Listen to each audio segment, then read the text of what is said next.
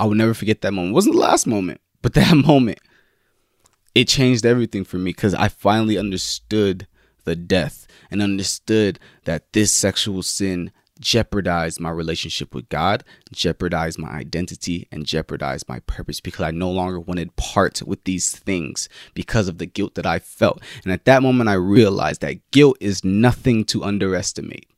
Be very careful. Be very, I don't care how much faith that you think you have, how many mission missionary trips that you've had, how many years that you've been a Christian. That guilt is stronger than you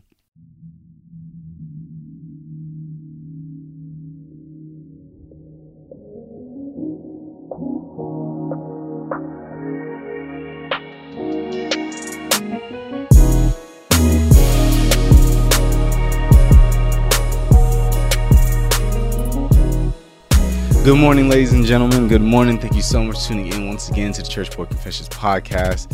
I'm your host, Emmanuel Heke. Um, thank you for taking out this time, this early Monday morning, or whenever, whatever time that you're watching this. Um, I hope you guys have had an amazing week leading up to today. And if you haven't, I pray that you know things that we talk about in this episode could potentially uplift your spirits. Um, I'm going to get right into it today because I think I have a lot to cover. I just want to be safe. Try to keep this under 30 minutes. Um, so a very interesting topic that we have today, ladies and gentlemen. Um, it was inspired by an Ask Church Boy submission. Thank you guys for submitting questions. I really appreciate that. Topic suggestions, all that different stuff. So, like I said, like I like I would always say, you know, we're gonna talk about it. You know, you guys, this is a dialogue. Anything that you guys have that you want me to bring up, or you, any questions you have, I'm here. So um, this Ask Church Boy question came from Sam. And Sam, I don't know if you're a boy or girl. I know you wanted to stay anonymous and everything, so you just said Sam. Um, and Sam asked how um, how do we combat negative thoughts and how do we um, overcome sexual sin? Now that's two different questions. I'm going to focus on the sexual sin part um, just because I feel like that's a very important topic for our generation and the generations of the past and to come um, I will say this, you know, that's not the first time that somebody has brought up this uh, this uh, topic. And as church boy, I'm not gonna lie, man. I, have seen the other ones. I forgot who they were from, but I'm not gonna lie. I don't. I wasn't ready. I wasn't ready to talk about sexual sin back then, um, because I I would say this, like you know, how do I explain this? I was I, I'm very nervous to talk about stuff like this. You know, like um I've actually like done a couple drafts of this recording already and like, you know, I was very timid and stuff like that. So um you know, there's something that I struggled with for years and you know, I've I've recently been delivered from it and I thank God for that.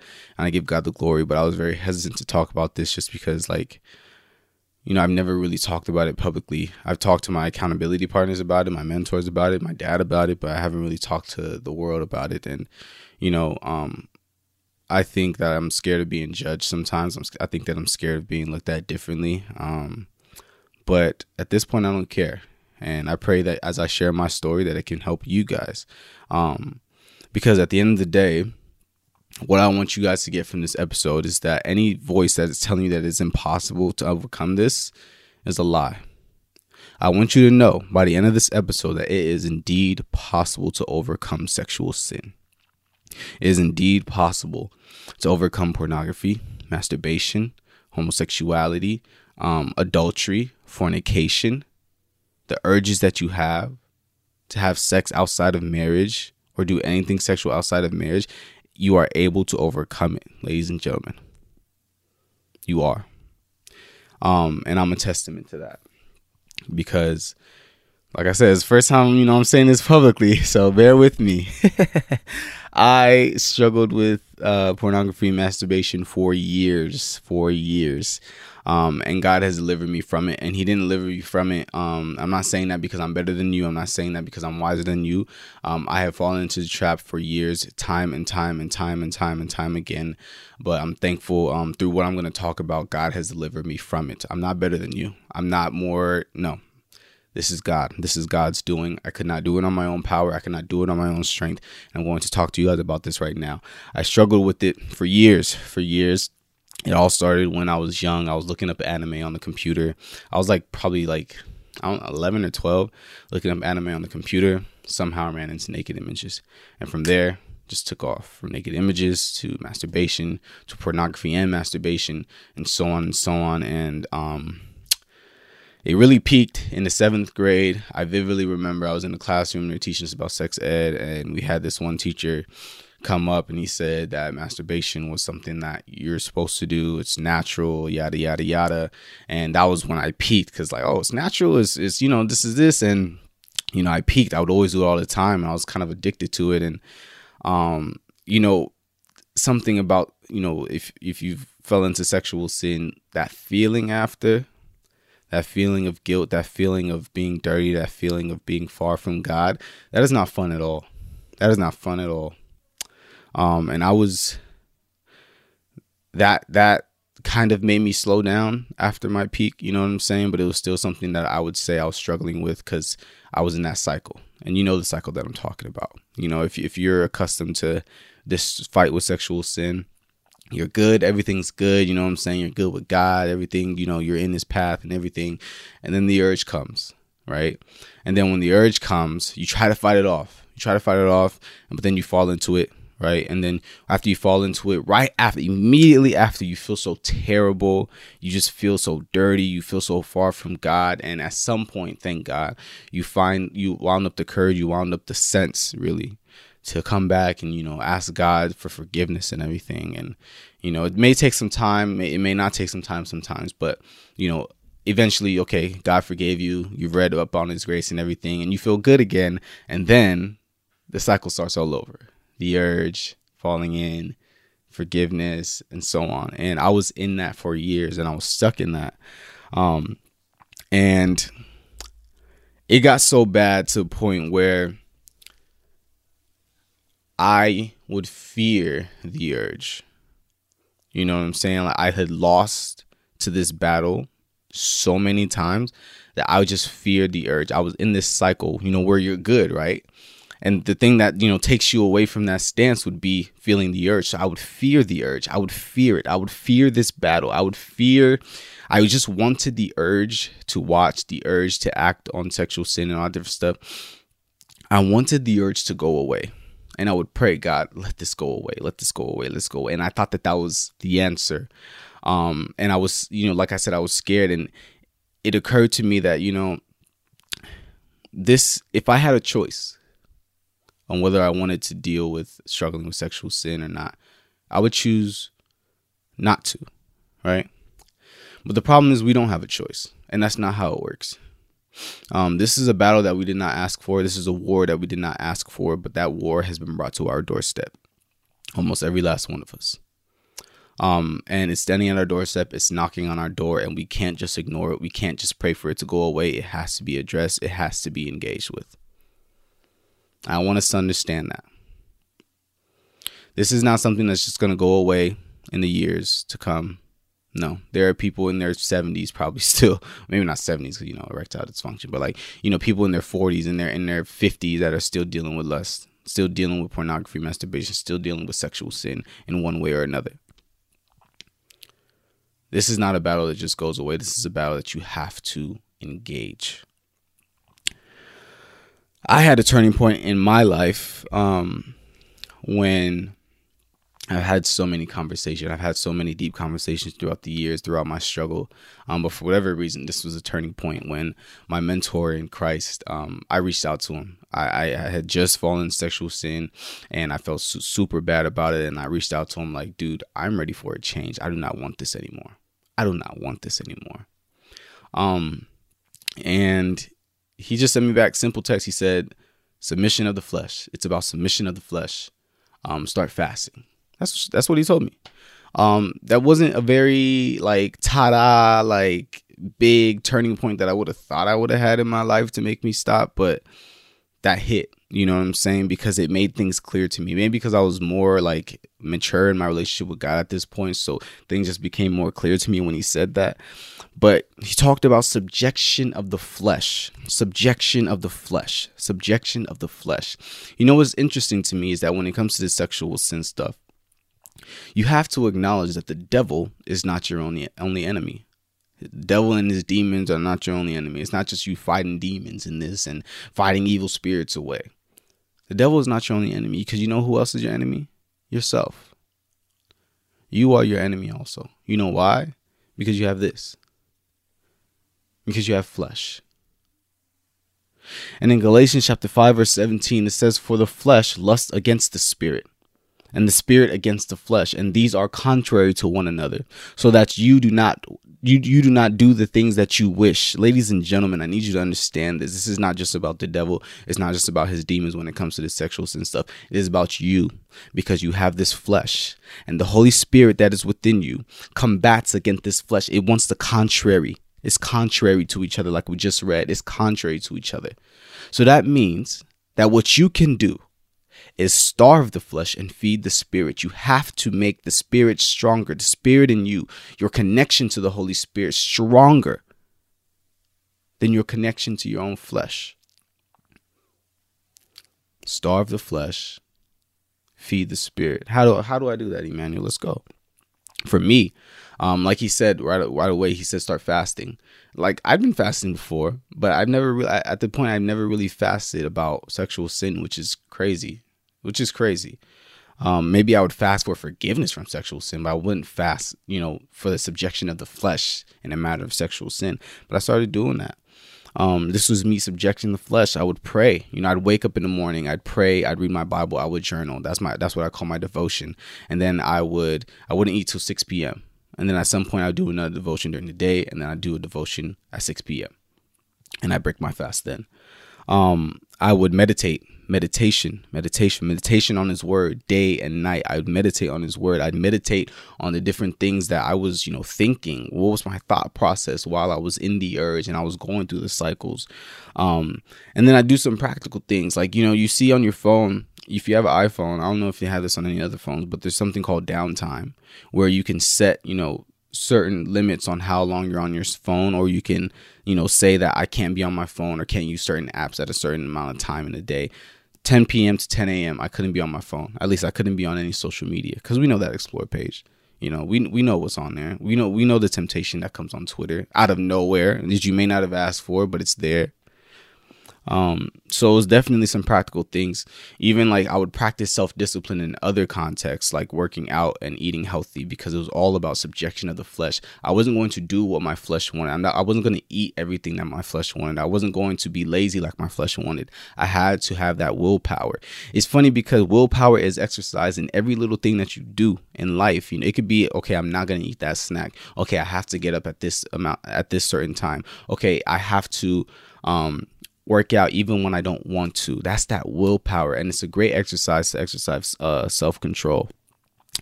Um, but albeit all of these tax- tactics were implemented in my life so I can subject the flesh, starve the flesh, and feed the spirit. And as I'm doing this, you know, you'll notice, and as you're doing this, by God's grace, I hope that you feel convicted to do this. The Holy Spirit becomes easier to commune with you and, and and you can navigate through life and and you can you can understand what the spirit is communicating to you and the spirit is walking you through. At least for me the spirit began to break things down for me. One of the most pivotal things that the spirit did for me was start to uncover the lies and the tactics of the enemy. The lies the the, the complexities in the urge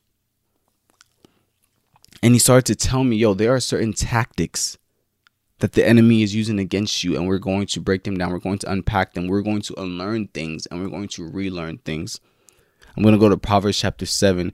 If you are familiar with this battle, then I'm sure that you have read Proverbs chapter 7, but we're going to break um, some things down from there. Proverbs chapter 7, I'm going to start at verse. Um, what verse should I start at?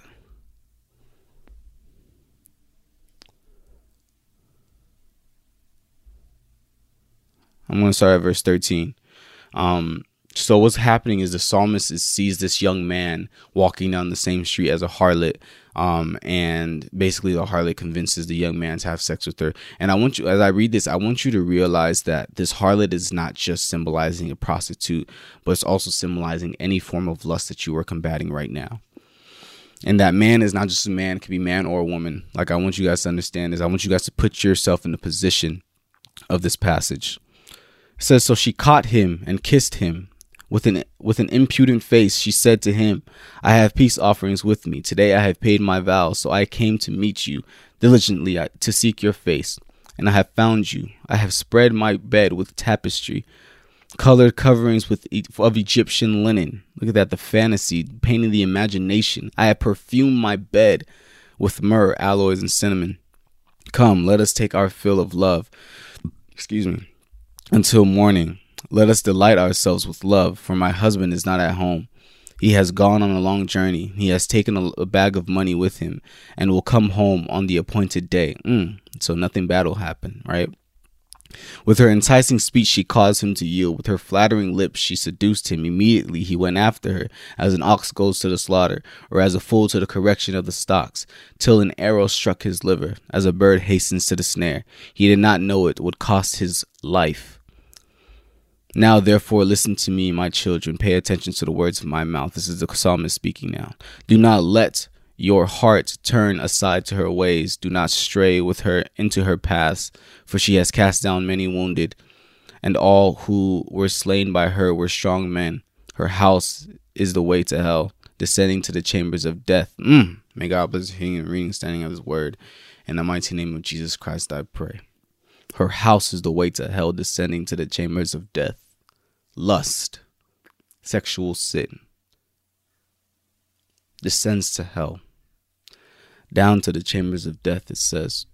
So, what was the first tactic that the enemy was using against me that the Holy Spirit revealed to me? The first tactic was that the enemy needed to get me to believe that my fall was inevitable, that I was at the mercy of the cycle. Ultimately, it tried to convince me, and it did convince me for a very long time, that I had no control. Mm.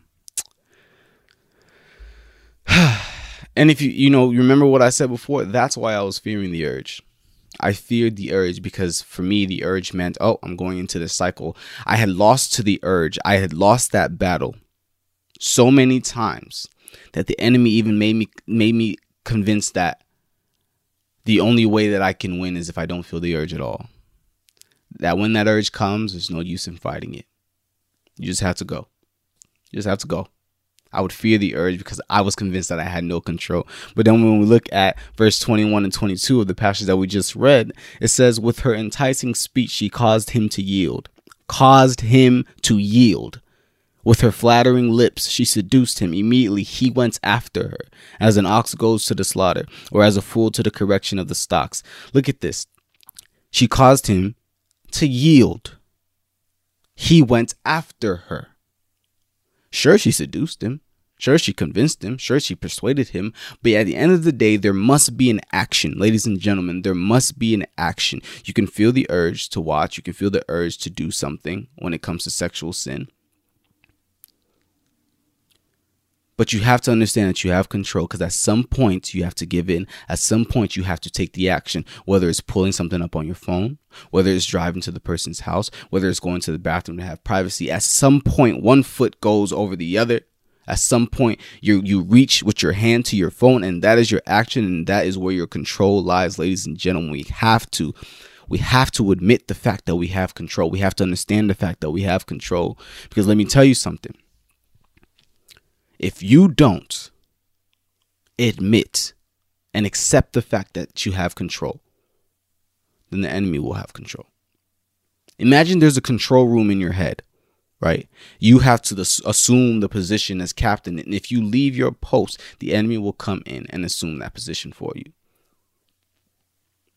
We have control, therefore, we have accountability. Therefore, that is why it's a sin. The action the action, ladies and gentlemen. And you may not want to admit that you have control because maybe, you know, if you admit that you have control, then you also have to admit that you're such a bad person. You're going to feel super bad about yourself. But don't, we're going to come back to that. We're going to come back to that. So please keep watching, keep listening. Tactic number two that the enemy used against me.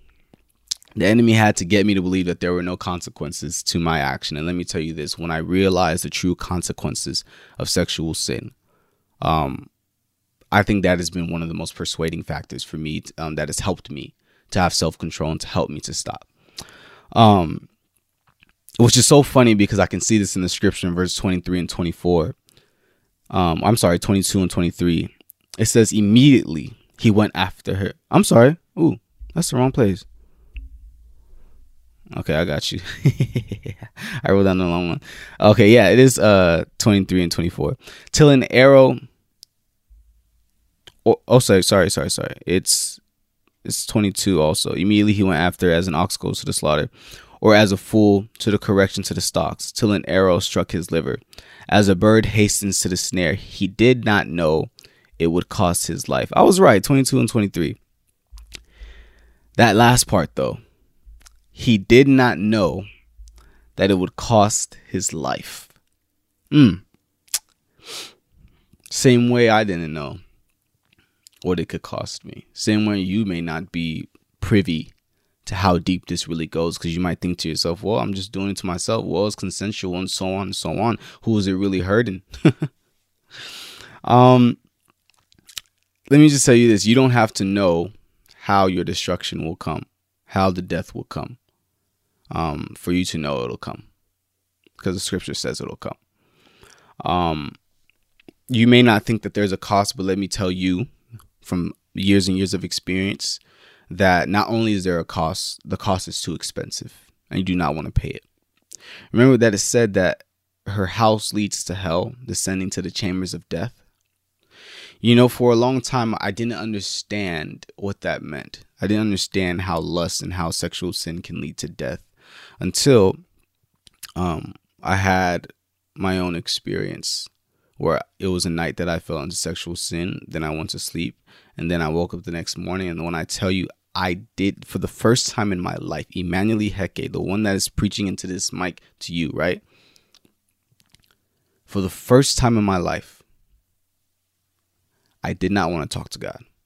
I, I, I did not want to talk to God. I knew who God was, at least enough. I, I was saved, all that stuff. I did not want to talk to God.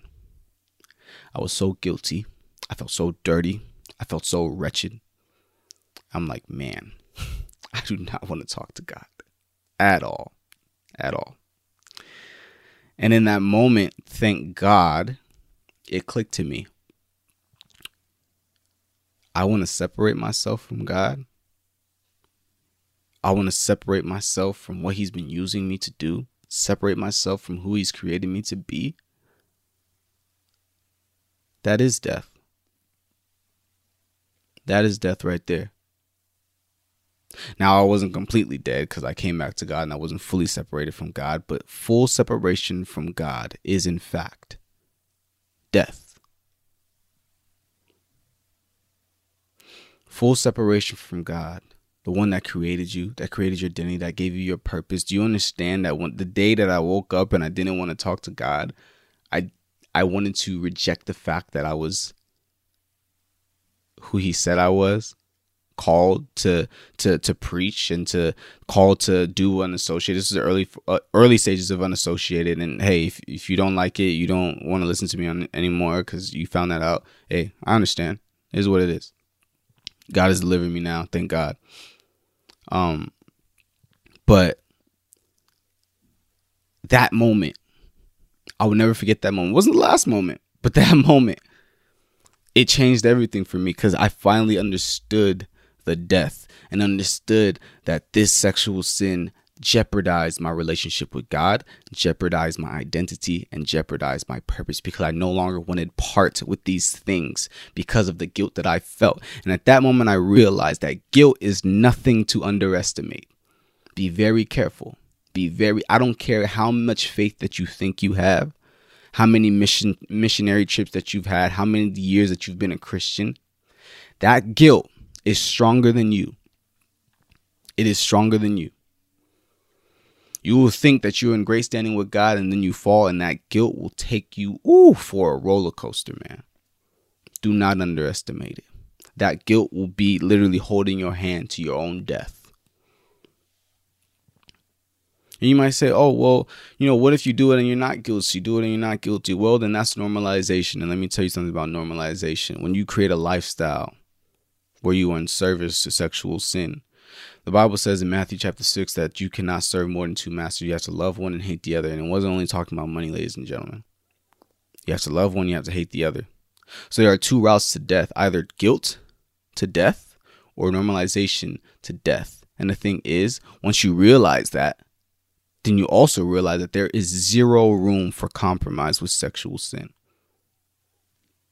Zero room for compromise. Whether you do it and you feel terrible about it, that guilt can kill you. Whether you do it and you don't feel terrible about it, that normalization can kill you. Because remember, there's a difference between guilt and conviction. I've talked about that before. Ladies and gentlemen, um, this is only half of it. You know, I can, there's many different places we could talk about sexual sin, many different topics that we could bring up. But the point of me doing this episode was to, sh- to help you understand that it is possible. It comes with the subjection of the flesh, the feeding of the spirit. And as you're doing that, as you're in that process, some things being practical, and then other things, mainly prayer, fasting, and meditation, and even journaling, the Holy Spirit can communicate things to you.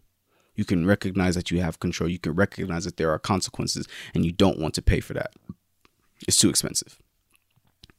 But let me leave with with, with an encouraging word because it's many of you who feel so terrible. Maybe after this episode, you feel even more terrible about the things that you've done in the past. Um, let me tell you something. There is nothing that you can do, relatively, almost nothing that you can do. There's one sin that's unforgivable, but beyond that, that the blood of Jesus Christ cannot wash away. Um, I want you to know that God knew that you would struggle with what you're struggling with. And it's the same thing that my big my big mentor brother really told me that God knew that you would struggle with what you're struggling with. Um and he still chose you. He still loves you. He chose you for a purpose. He gave you an identity. And let that be a symbol of hope for you. That with God all things are possible that God didn't choose me so I could remain in this position. No, that means I'm capable. I'm capable of being free. I'm capable of doing things for His kingdom. I'm capable because you are. And does that mean well, God loves me and I have His grace so I can do whatever I want to do? Like I said, that guilt to death, that normalization to death. You can beat it. If nobody nobody has told you that before, I want you to know, and I'm standing here as a testament to what to this statement. You can overcome sexual sin. It doesn't have to be something that you struggle with. It's true. Let's go into prayer. Heavenly Father, thank you so much, God, for this time, Lord Jesus. Thank you so much, God, for these words, Lord Jesus. And I pray that it truly pierces the hearts of your children, oh God, and that it really fills them up, Lord. Take glory, honor, and praise in their lives, oh God. Strengthen them, Lord Jesus. Let that cycle be broken in the mighty name of Jesus, Father God. Help them to, to starve the flesh and feed the spirit, and let your name, let your name be glorified, oh God. Let your name be glorified, oh God. Take all the glory. Help them to know that they can't do it by themselves, oh God. They need the Spirit. They need you. They need the fruits of the Spirit, which one of them is being self control, oh God. Help them, Lord Jesus, in this walk, oh God. Help them, Lord Jesus, to put you first, Lord God. Help them to want to move away from sin because they realize that it comes between you, a relationship with you, their own identity, their own purpose, oh God, that you've given them. Father, take glory, take honor, take praise in our lives, Lord Jesus, and help us. We are your vessels, nothing more, nothing less. In the mighty name of Jesus Christ, I pray. I love you guys. Have an amazing, amazing, amazing week. Merry Christmas. I didn't even talk about Christmas. I got my sweater on. Merry Christmas. I love you guys. Peace.